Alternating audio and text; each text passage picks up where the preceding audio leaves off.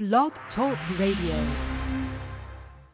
Hi, everyone. Welcome to the Born to Talk radio show. I'm your host, Marcia Waiteka. Conversations plus connections equals community. Those are my three C's. The heart of my show is what's your story? It's my belief we all have stories. Some are similar, others are uniquely different. Storytelling brings the passions of my guests to life through our conversations. So be prepared to be entertained, informed, and inspired. Welcome to today's show. Well, hi everybody, and thank you for joining me on this episode of the Born to Talk Radio Show podcast. My guest today is Stuart Sobel. Welcome to the show, Stuart. Hey, thank you so much, Marcia. Pleasure to be here. Oh, it, it is truly it's a joint it's a joint pleasure. May I just tell you, we're going to be talking about a lot of things today, but mostly we're going to be talking about your manuscript, Queen Bee, and the killing of Bugsy Siegel. But before we do, I always yes. this is part of this conversation, connection, community thing I talk about. I really think it's important to me, and I, I'd like to think my listeners feel the same way, which is, well, who are you? You know, tell us a little bit about yourself. And I, I love this part of the show because to me this is what joins us as humans because we all know something about ourselves. You know more about you than I do. So why don't you just tell us a little bit about yourself so we can get to know you? Wonderful. Thank you, Marcia. Well, I uh, I moved to Los Angeles as a very young lad with my folks in the early 50s. We moved actually into Beverly Hills. And Beverly Hills in those days, it was, I guess that's what the show Happy Days was uh, hmm. fashioned on. It was very lighthearted and it was uh, a, a beautiful time to be in Beverly Hills. Uh, there was there was no uh, there was no pulling of emotions. Uh, there was no uh, any. There was no uh, point that anyone was trying to make. It was just a very calm, uh, peaceful upbringing. We didn't realize mm-hmm. it at the time, but uh, it was very nice. And I like to say it's a combination of Happy Days and Rebel Without a Cause. It was all around the same era. So That's, it, it was uh, it was great. I went to Hawthorne School. It was a grammar school in Beverly Hills, and I met a lot of people there. Coming from Jacksonville, Florida, uh, it was there were no celebrities there. There were just regular neighbors. But in uh, Beverly Hills, uh, everybody seemed to be a celebrity's child, and it mm-hmm. was uh, fascinating because I saw social structures that I I found perplexing. For example, uh, I found uh, several fr- several friends of mine whose mothers and fathers had different names and a different name from the child. so no one had huh. the same name, and I could not figure it out. I finally did, but it took a lot of brain power to to figure out what was going on. Uh, I remember one kid uh, one young friend of mine said uh, he liked the Christmas presents best from his first mother and second father. And I did not hmm. understand what he meant. And I remember going home and asking my mom if this was their first marriage. Well, coming from Jacksonville, Florida, she thought it was hilarious. She said I looked so disappointed when she said, "Yes, it is." That's so funny. That's so they it was back then. So the moms and dads had different last names, and the kid had a different last name. I'll give you an example how that works. Yes. Yes. The mother and father are celebrities. They have their own stage names, and that's generally oh. what they go oh. by. And the child is a product from another marriage, so he has his own name too, from the father. And it's generally the mother that keeps the child wow. going on with life and into another marriage. So that's how it happened, and it happened many times. I, after a while, I got used to it, and for hmm. a uh, for a, uh, a friend of mine would call his father. Was actually the second person his mother married, but he calls him by his first name. I could not imagine somebody calling their father by their first name, but that's, that's the way it was. It was a whole different ball game then, and that's that's really when I I met all sorts of fascinating people. They weren't fascinating to me at the time because they were just kids in the class. Right. And everybody's parents seemed to be a celebrity of some sort.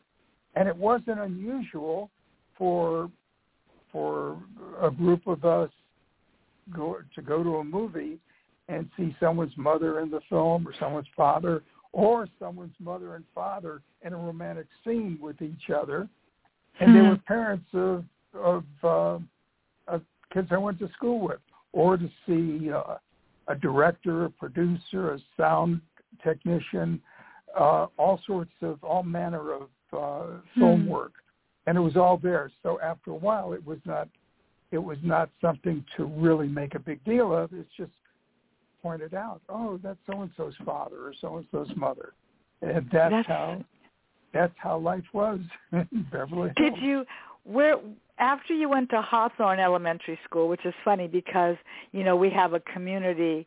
Actually, it's where my daughter lives, which is in Hawthorne, which is not far Oh. from where I live in Westchester. So when you said Hawthorne Elementary School in Beverly Hills, I went, oh, much different Hawthorne. Where did did you did you go to Beverly Hills High? I went to Beverly High. I went to uh, another high school called Rexford High, a Okay. private school. Uh-huh. I needed a little extra attention, and so my folks sent me to a private school. Uh, Got but I did go to Beverly High for a couple of years, Uh-huh. and uh, it was it was great. It, the brothers whole and sisters for great. you, Stuart? Did you did you have yeah, did you have brother brothers? and sisters? Okay, I sure did. Got it. Yeah, uh, one one's an attorney, the other's a court reporter, and and she's Wow. doing great. Yeah. Great. So it was it was uh, kind of a traditional life, and when I went back to Jacksonville, uh, I saw a marked difference. I didn't I didn't realize it until I went back home uh, to Jacksonville, and Mhm. uh, but it was just a different way of life. So It's interesting I, as I hear you share this. Um, one of my best friends who lived in um, Minneapolis and then came out Yeah. to Westchester, not New York, Westchester, but Westchester inside L.A. Um, yeah, she had an aunt and uncle that lived in Beverly Hills, and it was like, hoo hoo hoo, we're going to Beverly Hills. They have a pool. oh my God, you know, and it was like, and you're looking around, and it's like, they have, they have, wait, they have maids.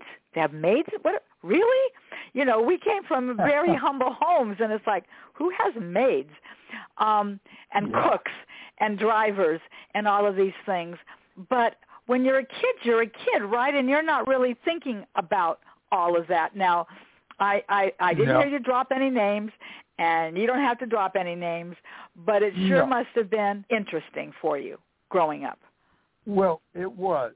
It was. And I was not shocked to see maids and and Mhm. chauffeurs and things that went with the era. I mean, it was uh it's the way it was. Yes. And uh the, I don't know what else to say. Yes. That's how it was. right. But it was But- fun. And, Yes. and looking back on it, it was a wonderful time. Good. Good. I'm I'm, yeah. I'm so there's there, there's a lot of beautiful things that are going on in the Beverly Hills area today. I believe um Wallis Annenberg um Performing Oh, Arts yes. Center is and I mean that is that is a gem in Beverly Hills. So there are a lot of wonderful things that currently happen in Beverly Hills. I I know the people associated with that. But I think you also, you know, you mentioned that you, your elementary school, you went mentioned um, Beverly Hills High, you mentioned Rexford, but you went on to Woodbury. Is that right? Did you go on to Woodbury after that? Yes, when I graduated from uh, high school, Mhm. then I went on to Woodbury. And Woodbury did- was uh, a great school. It's still it's still going, and um, but it was a great school, and I got uh, I received a, a good education, and I I went into uh, real estate. I Mhm. I worked for my dad for a while, and uh, then I went into real estate, started buying and selling, uh, and that was that was interesting. Uh, so I I stayed up with that, and and writing became a hobby. It was never a uh, paying profession. It was a hobby, but I did a lot of it because the area that I was writing about uh, required a lot of a lot of text. There were magazines and books and different things that came out, and this was all in the martial arts area. I Oh, I wrote for for all of the martial art magazines. If they were the national martial arts uh, magazines, and there were three major ones, three major publishers, I wrote for them. I had a column in one of them, and I sold that same column to an Italian fight magazine, and Hmm. uh, so I, I I just I enjoyed writing. I enjoyed uh, writing about things I saw, things I felt, uh, impressions that I got, that I received from people that I interviewed. It was just something that I gravitated towards, and I've been doing it for so many years. And the nice part about it is I got paid. You know, it was, yeah. it was nothing great, but it was it was payment. It was like saying thank you for Yes. writing this piece. So I was That's able so to cool. utilize a lot of different talents because I also did a lot of shooting. I mean, photography shooting, Uh huh. and I would shoot for my own articles. I'd shoot covers. I'd I'd, I'd shoot all sorts of things, and it was giving me a creative outlet that I didn't receive uh, from other areas because I I was involved in uh, in real estate. Uh, I did some buying and selling, and then I purchased a, uh, a company, a, p- a big piece of real estate that had just started, and it was a storage company, a mini storage company. And this is when storage was brand new. People didn't know about it. The concept was great, but people weren't really aware of the dynamics of self-storage as opposed to putting something in warehousing. And there's a big difference. And now they sprung up all over the all over the world. And uh, but I'm still here at the same pop stand at, in Echo Park, and uh, I enjoy it. It's it's fun. You you're dealing with the public, and so it's a different take on the day every day, just by the people that come through the door, and uh, and that's what that's what I do. So That's nice. I, I've had it for a long time, uh, since '77. So oh, that's yes. a lifetime ago. certainly. Yeah, almost 45 years. Wow, that's But- nice. I've always had projects, and part uh, while I had the storage company, I always had projects, and uh, I managed a kickboxer for 10 years. That was one of the projects I had. It's the type of business where I had a wonderful crew, and and my dad came in and helped me. Uh, he actually had sold his business, and he was looking for something to do, so he came down to Echo Park with me, and uh, he helped me with it and we were in it before computers, and then now we're in the computer age. So it was um, it was quite a development. It, everything, I guess, unfolded in the proper proper ma- manner, the the manner it should unfold. It Mhm. was um, things that I I was always able to utilize talents um, whether it was in business or writing, because business takes a lot of creativity as well. And that's what I was doing. Was doing the uh, the creative uh, work and marketing the company and and just dealing with the public. It was it was a great it's a great time.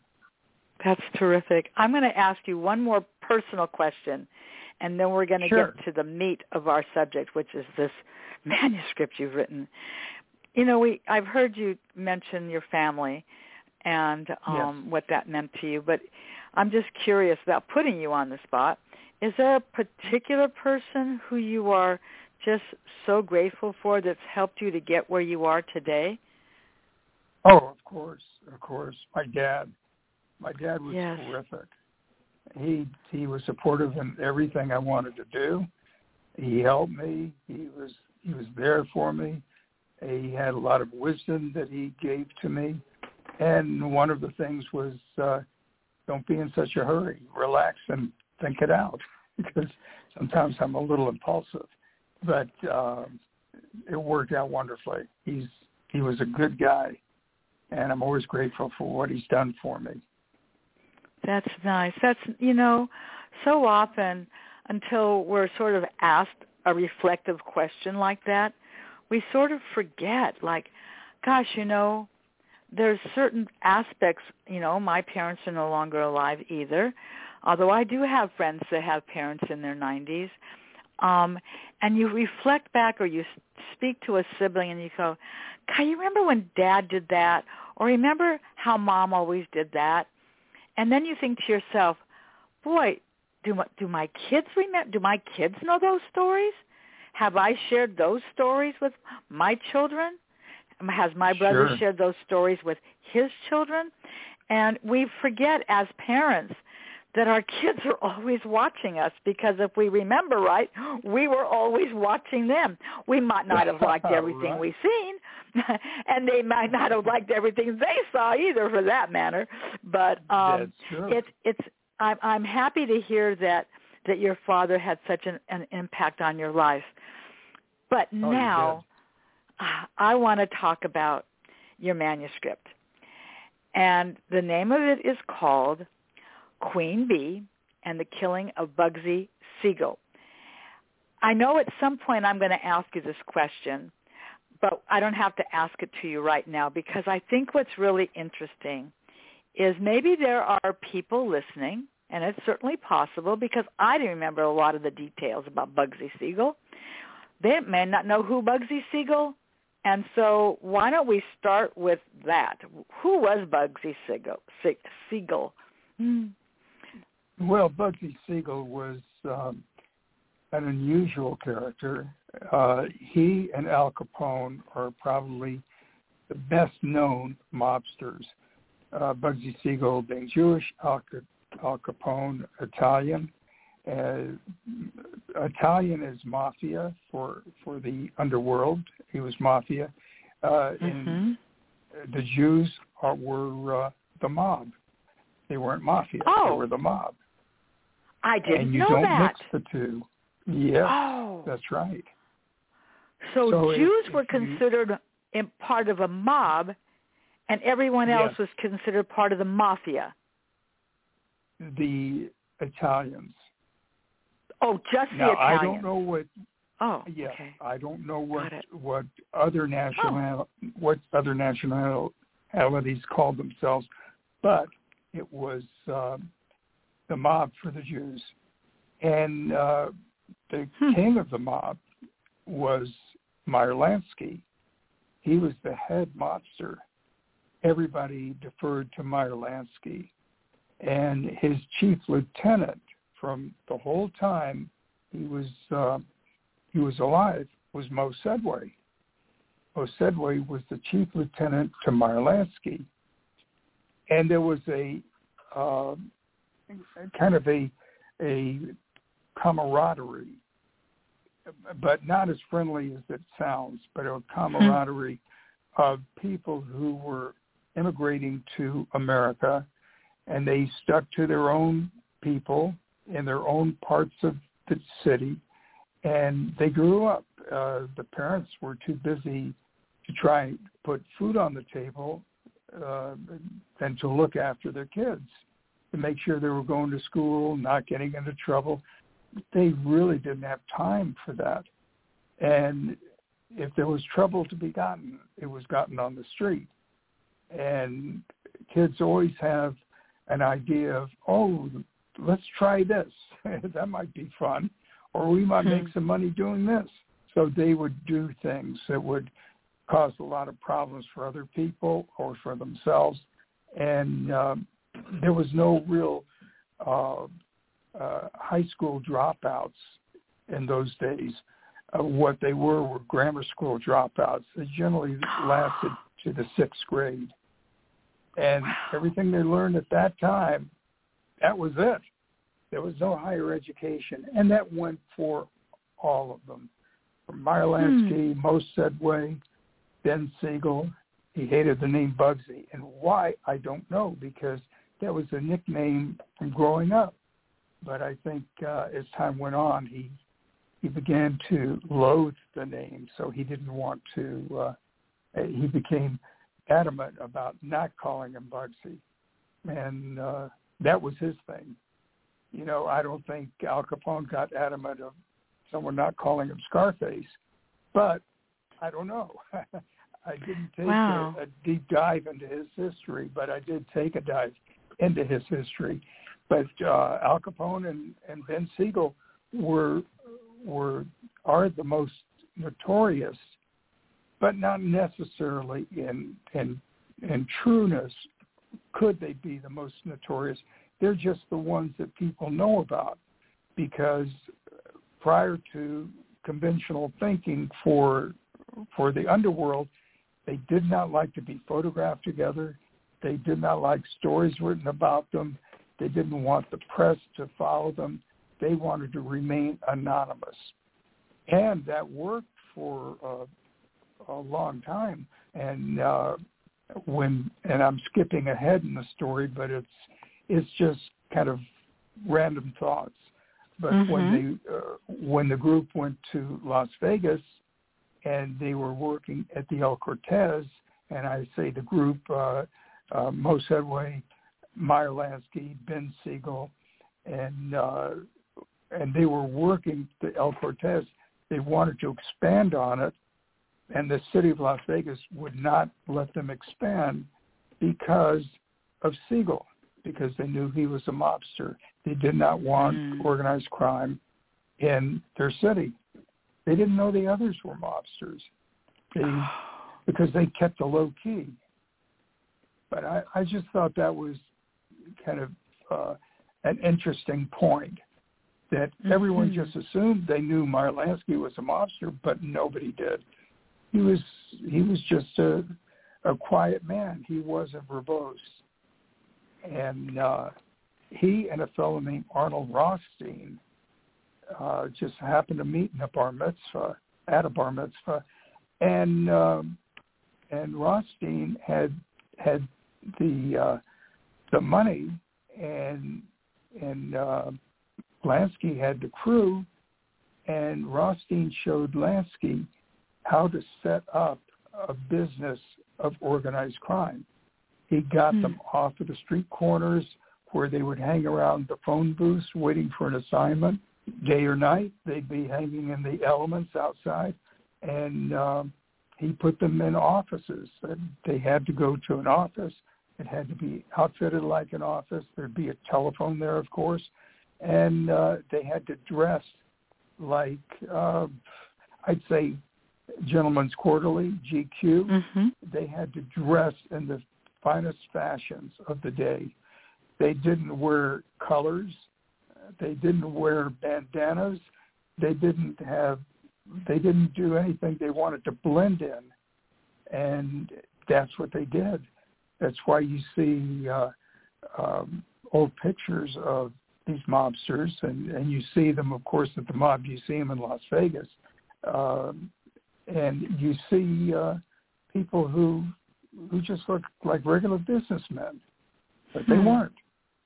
So they didn't wow. want to bring attention to themselves, so they just mm-hmm. kept very quiet and dressed well, and that's how they that's how they did their business and their business concept continues on to this day. Because if you hear of drug cartels, cartel is a business terminology that indicates many many large companies collude together to fix prices, to to fix all sorts of things. So they're not in competition with each other on price or whatever. Uh, they just they control the market, so no one could buy something cheaper than they wanted to sell it for.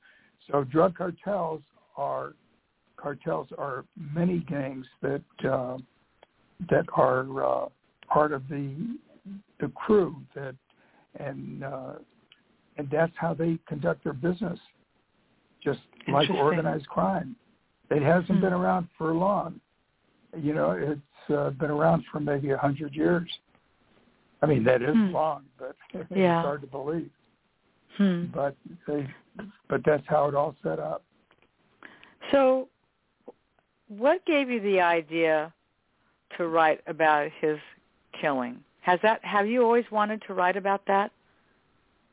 No, not at all.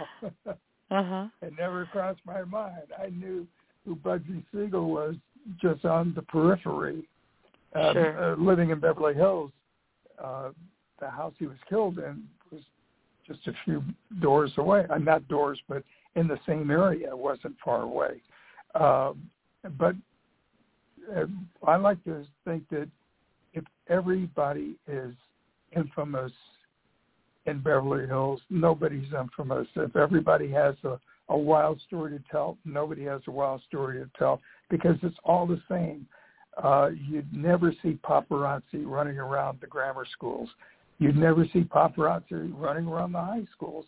It was uh, it was just one of those things.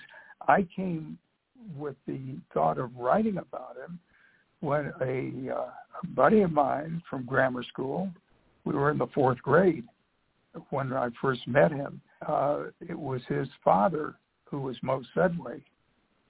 And Moe Sedway, uh, whom I'd never met, and he unfortunately passed away just months before I arrived in Los Angeles.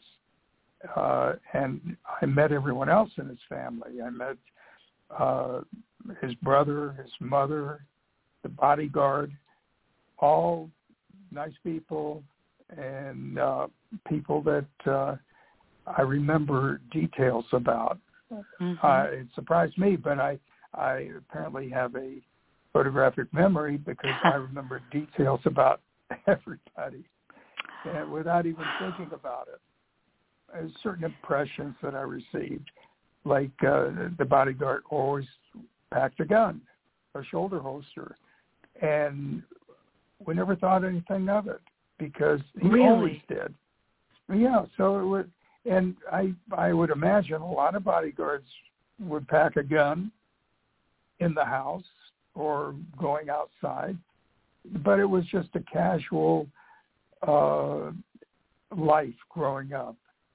Uh, if, if this fellow's name was Robbie, Robbie Sedway, and if Robbie's folks were driving us to the movie, his folks, his mother and the bodyguard, uh, he was packing a gun, but nobody thought anything of it because he always did. It would have been strange if he hadn't because we were just used to it. And that's did how you, that's how it worked. Did you know at the time? Okay, so fourth grade you have some level of sophistication, but not a lot. I mean, what? How old are you in the fourth grade? Ten? I don't know. Um, we were nine, still in. You're nine. Digits, okay. I like to say. Did you know? I mean, your I presume your dad didn't walk around packing a gun, right? That's true. Okay. He didn't. So, so, did you know, and did you think your parents knew at the time just exactly who Moe Sedway was, other than Robbie's dad? Well, I'm sure they knew, but we never discussed it. Wow. He his dad had passed away. We just never discussed it. It was not oh. really a topic of conversation. There was no interest other than that was his dad, and we knew that his dad uh, owned the Flamingo. He was part owner, and and he started the Flamingo, and we knew that. But I'd never been to Las Vegas before. I wasn't aware of it, and And when uh, we were in the eighth grade, he said to me, "You want to go to Vegas for the weekend?" I'd never heard that before. I said, "Las Vegas." I said, "Yeah." What's that? I said, "Sure, let's do it." And so uh, uh, we got uh, we got on a plane. His either his dad or or or the bodyguard or somebody drove us to the airport, and the other side picked us up. And when we came back, and we just went there for two days. Uh, we came back on a Sunday, and I just thought it was really hot, and there were not many hotels at the time, and everybody took cabs to go just a block or two. And I thought, why don't they just walk it? And so we tried it once, and we found out why they didn't just walk it. It's the desert. and so we uh, so we did that. We went to a couple of shows. Uh, a friend of mine's uh, a friend that we were in school with, uh, his dad, her dad was um, headlining at one of the hotels, and we saw her in the lobby. So she asked if if we wanted to go, and so we went and had hmm. Roy Rogers, and she had a Shirley Temple, and that was that was it.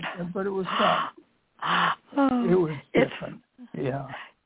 It's funny. I you know I, I'm I'm chuckling because it's this is not a story you haven't told, and you've probably told it many many many many times. But no, I feel is that right? Yes. Well, let me tell you yeah. what I feel as you're speaking this. I can feel the emotions. I can feel what that must have been like to just be this kid with your buddy Robbie, whose dad is a, a, a gangster, but or a, a mobster. Let's use the right word. You didn't really yeah. know that. Um, you, you know, your dad didn't have a bodyguard, but Robbie's dad had a bodyguard. Oh well, you know, it, you just didn't really delve deep into the questioning of that. But who knew, well, right? That's true. It's it's like right? so, some some families had chauffeurs, but we didn't have a chauffeur. So, you know, you don't say, well, why don't we have a bodyguard? Not everyone had the same thing, and right. so it was never even questioned. Mhm. Yeah. Um. So, so, so, just for historical purposes, so Moe Sedway he owned the Flamingo. At that, as that was that the case? He did well, own the he Flamingo. Had, he had partners. He had partners. Okay, and he had partners. Okay. Oh yes. Did yes. he? Did he also die untimely as well? No, no. He Okay. died uh, of a heart attack and Okay. he had a bad stomach, and he was All right. he was sick. Yeah. Okay. So he was not murdered. But No. we got no. we we got to talk about this murder because um Bugsy Siegel was murdered and he was murdered it sounds like not too far from where you currently or where you were living at the time and Yes. um so let's let's talk about the murder itself uh, I think you've done a great deal of time in the researching of this so let's let's Yes. talk about this the, this murder let's spend this next 30 minutes or thereabouts talking about you know the murder why you wrote this, who you think killed him if you have an idea, and why this has never been solved. So let's start with the the murder. Well, most people have um, the wrong uh, the wrong take on why he was killed. Uh, there were plenty of people that wanted to kill him. He owed a tremendous amount of money to the mob, to the mafia, to the commission, the five crime families of New York, and other people that um, he had gotten money for to build this hotel, and he wasn't paying it back. He he when he opened up the hotel in March, his first opening was a disaster in uh, for Christmas in 1946. The second opening, it was successful, and he was he could see it was turning into a major business. But he didn't live long enough to really understand what was happening because within three and a half months he was murdered. And uh, Hmm. and it wasn't and it wasn't for for what people thought he was murdered for. They thought uh, because he didn't repay the money, because he got a lot of people angry. He was he had a bellicose nature. Uh, he would fly off the handle, and when you're uh, good looking like he was, and you have a a explosive personality, uh, those good looks will pave over a lot of things and and make it uh, uh, make life a lot easier for you than us average looking guys. So Mhm. uh, so people put up a lot because of him. The mob and the mafia were not afraid of him. I mean, that would be the last thing they would be is afraid of Ben Siegel. Why should they be? They're all killers. They'd have no compunction about killing him to his face. So there would there would there was no other uh, thought than to to have have him uh, uh, rubbed out. Except there was a meeting in Havana just prior to the killing where there was a uh, the mafia and a couple of high-ranking Jewish mobsters like Meyer Lansky were present, and he and his his Italian partner uh, in spirit was uh, Lucky Luciano, and initially they they all decided to have him killed because he he was showing no respect to the mob bosses and he wasn't uh, uh, he wasn't responsive in paying back any of the money.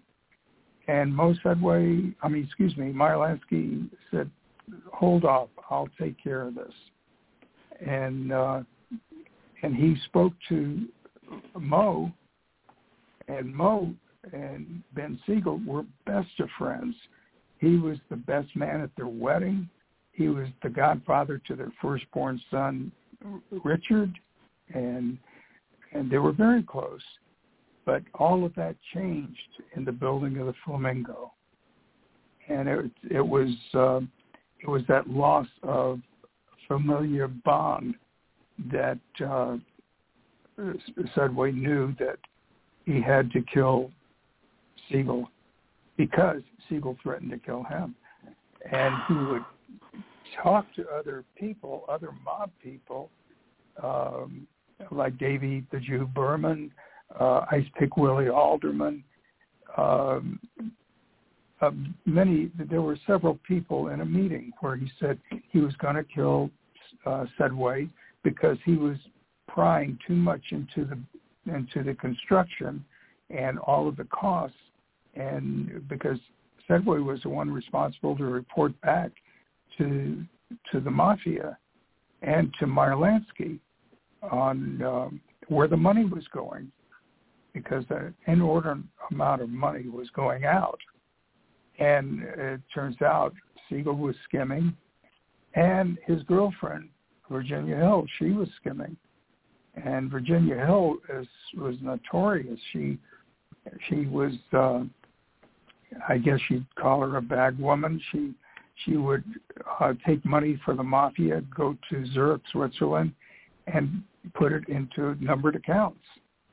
And Hmm. while she was doing that, she was taking money from the Flamingo uh, building fund because Siegel, um, out of his frustration with Sedway, threw him off the property. It didn't stick, but he took the checkbook away, put it into another checking account, and uh, let his girlfriend Virginia handle it.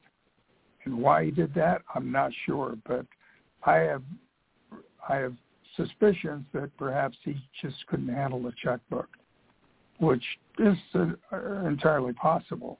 So he let Virginia do it, and uh, at the end of that whole era, uh, she had skimmed three million dollars out of the uh, Hmm. account, and so there was there was a lot of uh, dynamics that was going on at the time. And yeah, uh, sounds like so, it. Yeah, yeah, it, it was so. Sedway knew he had to save himself, and Sedway was not a killer. He'd been around killers all his life. He was not giving a value judgment. It just was not for him. And he was having to spend a tremendous amount of time in uh, in Las Vegas, and his wife and two sons in Beverly Hills were being neglected because he had to stick so close to the building site and uh, and be strayed. It was it was one of those things. She strayed, and um, and the uh, boyfriend that she got was turned out later to be the uh, the bodyguard, and so Hmm. uh, and so when uh, Siegel knew, as Siegel didn't know, when Sedway knew that uh, that he w- was being sought after to be killed, and Siegel said, "Well, I'll." He told a group of friends, he says, "I'll just, uh, I'll put a bullet in him. I'll chop him up and feed him to the Flamingo Garbage Disposal. Nobody's ever going to find him." It was Wait, gruesome. let me interrupt. I need to understand this Yeah. because this is so Siegel. It sounds to me, and and maybe I don't have this right, and and so I'm going to look to you for this clarity. What turned out in the beginning to be two really good friends sounds like to me what you're saying turned out to be two absolute enemies of one another. Exactly. Okay, so was- I do have was that right. Doing. Yes, you do. That was Okay, Siegel's so- doing.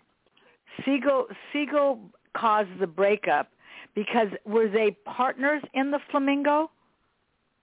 Well, there were several. There were many partners. Uh, it was Siegel and Sedway that was that were responsible to uh, to build a hotel, and I the see. hotel was already half halfway, not halfway completed. The, it was already in construction when Siegel and Sedway uh, got together with the owner. Uh, his name was Billy Wilkerson, and Billy Wilkerson. Uh, it was his. It was his baby. It was his design.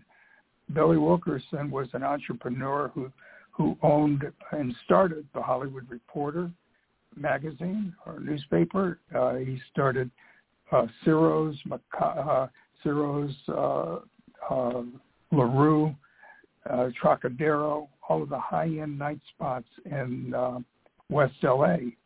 And he wanted to open up a casino, the first of its kind in the world, in Las Vegas.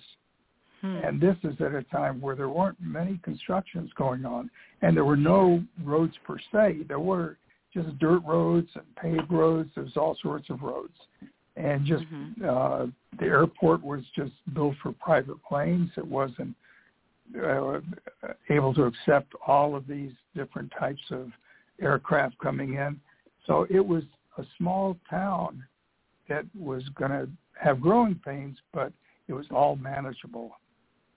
And So- uh, So let me ask you this, mhm. um, because what I because we haven't talked about B yet, and I know that B is incredibly important to this, and maybe this will all tie in together in this question. And that Sure. is, this is solved murder since 1947.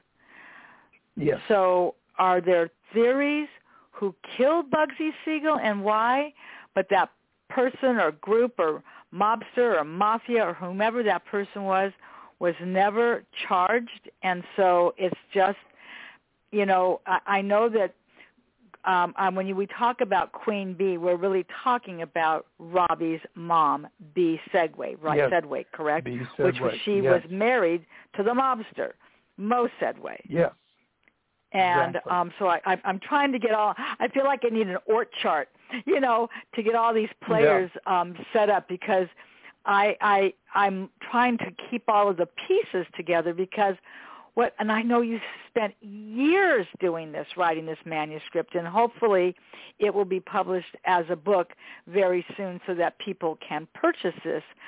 But what I'd like Yes. to know is why has why hasn't this been solved and who who, who do you have an opinion on who killed him? I, I mean, I'm just curious about all of this now. And B. Yes. Yes. Well, it hasn't been solved because there was no evidence. Everything Oh. was was dismantled. The gun was dismantled. There was no evidence, and in those days there was no forensic evidence uh, per se. There was uh, no DNA. There was no surveillance cameras. There, it was more of an eyewitness take. Somebody recognized somebody, and it was just done in in the dark of night, and and that was it. Uh, In his home. there was no evidence. Yes, it was actually Okay. in his girlfriend's home. Yes. Oh, he was in his girlfriend's home. Yeah. Okay. Yeah, yeah. And he was there, and he he was um, on the sofa reading the paper, and his uh, his close friend Allen Smiley was on the sofa with him, and there was a couple. Uh, there was Virginia Hill's brother and his girlfriend. Uh, they had all just come back from dinner, and they were upstairs, and the upstairs uh, their room and the maid was in her room, the housekeeper. So there were a lot of people at the house. There were five, and um, and it was it was a uh, it was an event that garners worldwide news, Sure. and that's how it all came about. But nobody knew really who did it, and. Wow. Um, and B. Sedway and Ben Siegel were very close. And something about uh, someone who is extremely observant, like B, was very observant of everything and everybody. hmm She was very observant of uh, Ben Siegel, and she knew his habits. She knew after coming, uh, being out at night, he liked to come home and read the late edition of the paper uh, in a specific sofa with uh, his reading lamp already set up for him. She knew certain things about him. When his own house was only less than a mile away, and it was ready for him to come there. And and uh, Virginia Hill was not at home; she was in Europe at the time, and uh, he could have gone home just as well as going to Virginia's. But he was a creature of habit. So he went to Virginia's. And the killer was already waiting for him. Wow. You know who that killer was? No. It was the it was the bodyguard. Because B wanted to It save was the who's life wait, of let her me interrupt because so the bodyguard whose bodyguard was he? It was uh Mo and B. It was B's bodyguard. The one that used to drive us to the movies and take us around, who always packed a gun. He's a very Wow. uh, quiet man. He kind of blended into the background. So no, he didn't bring attention to himself. And his name was Moose. It was the nickname. Everyone called him Moose because he's a big guy Mhm. and a very nice man. I remember him to be very nice and and uh, he was always nice to Robbie's friends and his brother Dick, Dick's friends. So um, he more or less raised them along with me because they were very young. They were quite young when uh, when Mo died. So uh, I think Robbie was, I think he was four years old. No, that was, uh, excuse me, he was eight years old. He was four years old when Ben Siegel was killed, and um, he told me he said, he said when he was 15, he asked his mother, "Who killed Uncle Benny?" Just out of the blue, like kids do, and she told him. Mhm. She told him everything, and uh, and when I met with Robbie, I I hadn't seen him in many years. You know, we by chance just met and had breakfast, and I was telling him I was writing and I had a, a small publishing house at the time because I was publishing martial art books. And I said, maybe your mom would like to do a story about old Las Vegas. It was out of my genre, but it was mm-hmm. sounded appealing uh, about old Las Vegas, and maybe she's got some old uh, uh, old photos that might be interesting to look into. And mm-hmm. so he said, I've got an old Las Vegas story for you. He said, you want to know who killed Ben Siegel? I said, uh, yeah, sure. He said, you know the person too.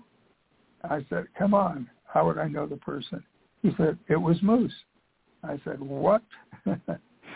And he kind of explained it to me, and then he said his mom wanted to kind of get this off her chest and uh, wanted to talk to someone. And the the, the caveat that I had, um, the, the only stipulation was it can't come out during her lifetime because she oh. could be prosecuted for the killing as a co-conspirator and an accessory before the fact and after the fact. So she was the only one still alive. It was only it was only the three of them. It was uh, Mo, B, and Moose, and nobody talked. Nobody. And at one point, B was asked to be the technical advisor in the film Bugsy and uh, hmm. she she put in a lot of things that most people would not recognize as being Bugsy, but I did, um, and it was it was quite revealing. Uh, the things that she she talked about, and uh, she never told the writer who killed Bugsy Siegel. No one thought she would know, and no one asked her. But she, they wanted to get the mannerisms, the speech patterns, different things, impressions that she had on Siegel to uh, uh, pass on to Warren Beatty, and mm-hmm. which she did. And so it was was fascinating. I think the whole thing was fascinating because I see what she had in there. Um, that most people would not catch. For example, the first one of the first scenes you see is Siegel. Uh, he's in a car by himself, and he's giving himself elocution lessons. Well, he came from the Lower East Side like everyone else, and he didn't sound like Warren Beatty. I'm talking in life, but I've never heard a speaking voice so he must have sounded like a Damon Runyon character, like all of them did, like hmm. Dee did. She she did as well. Uh, she was a fascinating lady. Hmm. So yeah. okay, so I got to get some clarity here. First of all, is Moose alive or dead? Everyone has passed away. Okay, but I suppose the point is, if if it's understood that Moose was responsible for the killing of Bugsy Siegel, there yes. not really prosecuting a dead person. So therefore, it's considered an unsolved crime, even though because you can't bring anybody to trial to prove their guilt or innocence. So is that That's do I have that right? That's true. Yes, you do. Wow. Wow. Wow. so all of the players, is your buddy Robbie still alive? Uh, sadly, no. He passed away in uh, 2014 of oh, cancer. Wow. wow. Yeah. Well, you know, this to me, just as somebody that's listening to all of this, and I really do hope this um, is does result in you, you know, publishing this book because um, I I know a manuscript is the written form, and I believe yes. a hard copied book is what's next, right? And I will I know That's that you'll correct. keep me informed about that because I will certainly oh, yes. let people know when they are able to purchase the book. They obviously can't purchase your man, manuscript. Not yet. But no. you know, as I listen to this, I think to myself, wow, so this needs to be a movie. I I mean, obviously this this needs to be a movie because um people are curious about this stuff and I've learned Sure. so much from you. Maybe other people thank knew you. these things, but I can only speak from for myself. Um I didn't know the difference between a mobster and the mafia. I knew that the Jews, and I say Jews without any disrespect as a Jewish person, Of course. when we say. Jews, how we mean that. We don't mean that in a discriminatory fashion. So I just want Not that to all. be clear when I say that. Um, but I mean, I, I, you know, I, I, I was, I, I was, I wasn't even born when this man was murdered. So, um, but I remember my parents going to Las Vegas. I remember the Flamingo Hotel. You know, I know Sure. the name Bugsy Siegel. I probably haven't. There, there was a movie with with Warren Beatty. I don't, I don't even remember how long ago. What was? I don't even remember the name of the movie. Bugsy. It was just called Bugsy, It's called Bugsy. and that was probably out a, a million years ago, and I probably saw it when I was a teenager. Um, yeah. you know, but I, what I find so fascinating about you, Stuart, is that you are so engaging, and I, there must sort of be, I don't know, not a pressure, not a an obligation, but more like a desire to say, hey, you know what? I know a little bit about this, and so uh, you can go and you can Google all this stuff, and you can read about Meyer Lansky, and you can read about Allen Smiley, and you can read about Virginia Hill. You can go and you can you can see all of that, but you have spent years, right? Years compiling this information. Am I right? That's true. Absolutely. I sure have. Wow. And Wow. it's it's uh it, it's like any other history. It's part of American history. Mhm. It's not it's not uh, it's not fantasy land. This this is part of American history. And uh and how things developed. And they're still developing. Nothing is nothing stops. Everything continues to go on. Mhm. But uh So, is it is it your goal to get this published um hopefully by the end of this year? Well, let's let's see. I'm uh, I have people that are working on that now, and so Terrific. it should be. Good. Think it Fingers would be nice. Yeah. Yes, it would. It would be very Okay. nice. Yes, indeed. Thank you. So, so um, there's really, I'm presume, well, I don't know, so I shouldn't presume what I don't know. Because it's in a manuscript form, does that mean it can still be altered and adjusted? Oh, sure. Sure. Okay, okay. So, do you feel like it's at that stage now where it's like, let's just get this out there into print, or do you feel like you're going to still be messing around with with it a little bit? No, I don't think there's anything else to mess around with. Okay. I've I've Cool. done all the messing around I'm going to do. Uh, oh my goodness. Yeah. So so so I just because you you love writing and this whole martial arts and kickboxing and these other things that you did back in the day, uh, do you are you a writer? So like if, if I was to look at your computer or look at a journal or look at something, would I see like the beginnings of something next for you? I don't know. I don't know what's Okay. for me. So Okay. I just Well- take it as it as it comes and I try see. to plan it too. Yeah. Okay. Well, I I think that this is it's been really interesting. I I didn't I don't think I realized that Bugsy Singles Siegel's name was Ben. Um uh he didn't he wanted to not be called Bugsy. He wanted to be called Ben, didn't he? He didn't like That's the correct. nickname. Yes. He didn't He like didn't the like nickname. it. I wonder who No. wonder who gave him that name, Bugsy. Well, it it came as a child. Okay. Interesting. Interesting, interesting. They they said he was crazy as a bed bug. So that's Crazy uh, as a bed That's bug. what I read.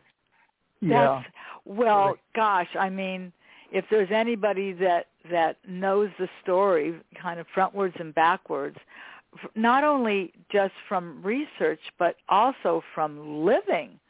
I mean you know how did you know that your neighborhood friend's dad was a mobster? I mean who knew mobsters you know? I mean your your dad wasn't a mobster. My dad wasn't a mobster. Yeah. but but um but Moe was a mobster and um I don't even know if Robbie knew his dad was a mobster. Probably I don't know what he knew. He knew he had a bodyguard, so he must have wondered why. Yeah, well, no. When when you're a kid, you just kind of accept things as they happen. And no, he never Oh. thought of, of his dad as a mobster. Wow.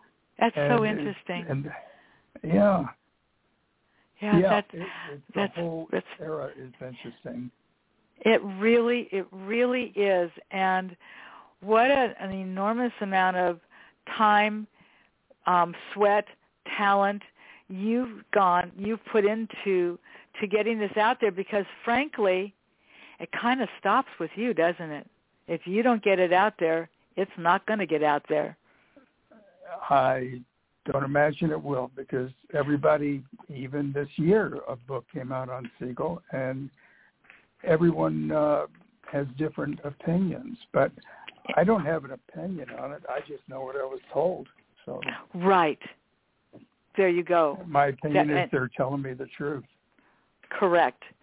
Well, that that's interesting, and I think for people that that are curious about the development of Las Vegas and how this all came to be, and and your personal experience in knowing things that others don't know, really makes for a fascinating um, story. And it just, I mean, it just has to be a movie at some point uh, I would like to think that that would be the case. So hopefully, not only will Yeah. you go from ma- manuscript to um, buy it on Amazon to um, and starring in a film that somebody will write a screenplay about, but they will need to use your book to do it. So I think that would Ah, be thank you. totally you. totally awesome for those of you that are listening if you want to learn a little bit more about stuart specifically he has a website it's pretty simple to remember it's just queen b and that's b e e and bugsy dot com once again that's queen b and bugsy dot com i'll make sure to include that um, in the follow-up so people can can follow and, and learn a little bit more about you. But Stuart, I I knew that this conversation would go just precisely as it as it did. You are really easy to speak with. You are genuine and kind, Thank you. And um, it's it's been a true pleasure um, speaking with you today and having you share your story, which is what I'm all about. What's your story? So thank, Thank you. Thank you so very much. Truly. And welcome. Devin and Devin, thank you, Devin. You did it again. That's that's your publicist and boy, she is my she's my main man as they say. So Oh, um yeah. everyone have a wonderful week. Be safe, be well, and I'll look forward to my show next week. But until now, I will say goodbye. Have a great week and thanks once again.